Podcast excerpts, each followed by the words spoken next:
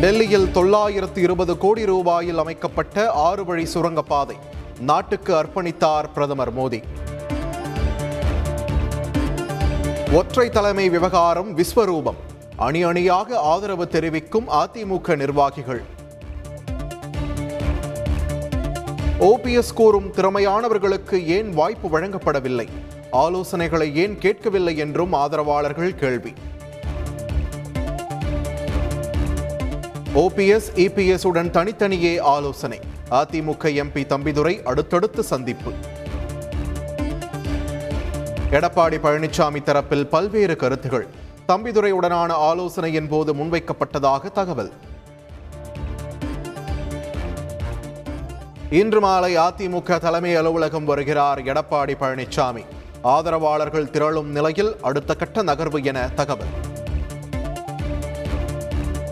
அக்னிபத் திட்டத்தில் கடும் எதிர்ப்புக்கு இடையே ஆள் சேர்ப்பு அறிவிப்பு. விமானப்படையின் ஆள் சேர்ப்பு அறிவிப்பால் அதிர்ச்சி.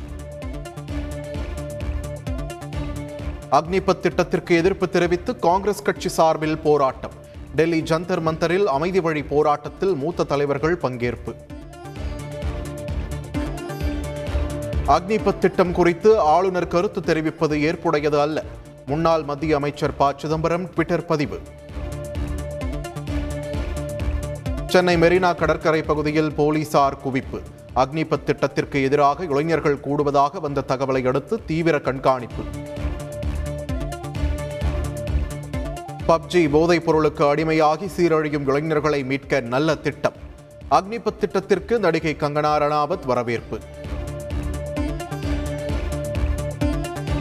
சிதம்பரம் நடராஜர் கோவில் குறித்து விசாரணை குழுவிடம் நாளை மற்றும் நாளை மறுநாள் கருத்து தெரிவிக்கலாம். பொதுமக்களுக்கு இந்து சமய அறநிலையத்துறை அழைப்பு. கடலில் காற்றாலை அமைப்பது குறித்து ஆய்வு செய்ய லண்டன் பயணம். அமைச்சர் செந்தில் பாலாஜி தகவல்.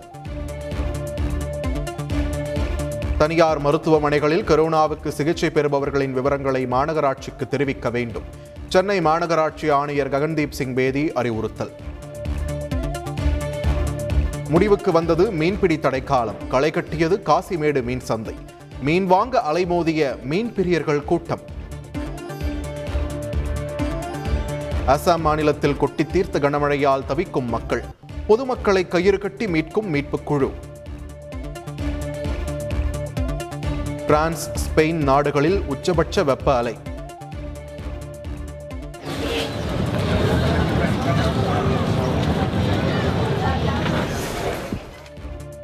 பாலைவனத்தில் வீசுவதைப் போல தகிக்கும் காற்று என பொதுமக்கள் கருத்து. இலங்கையில் ராணுவத்துடன் பொதுமக்கள் மோதல்.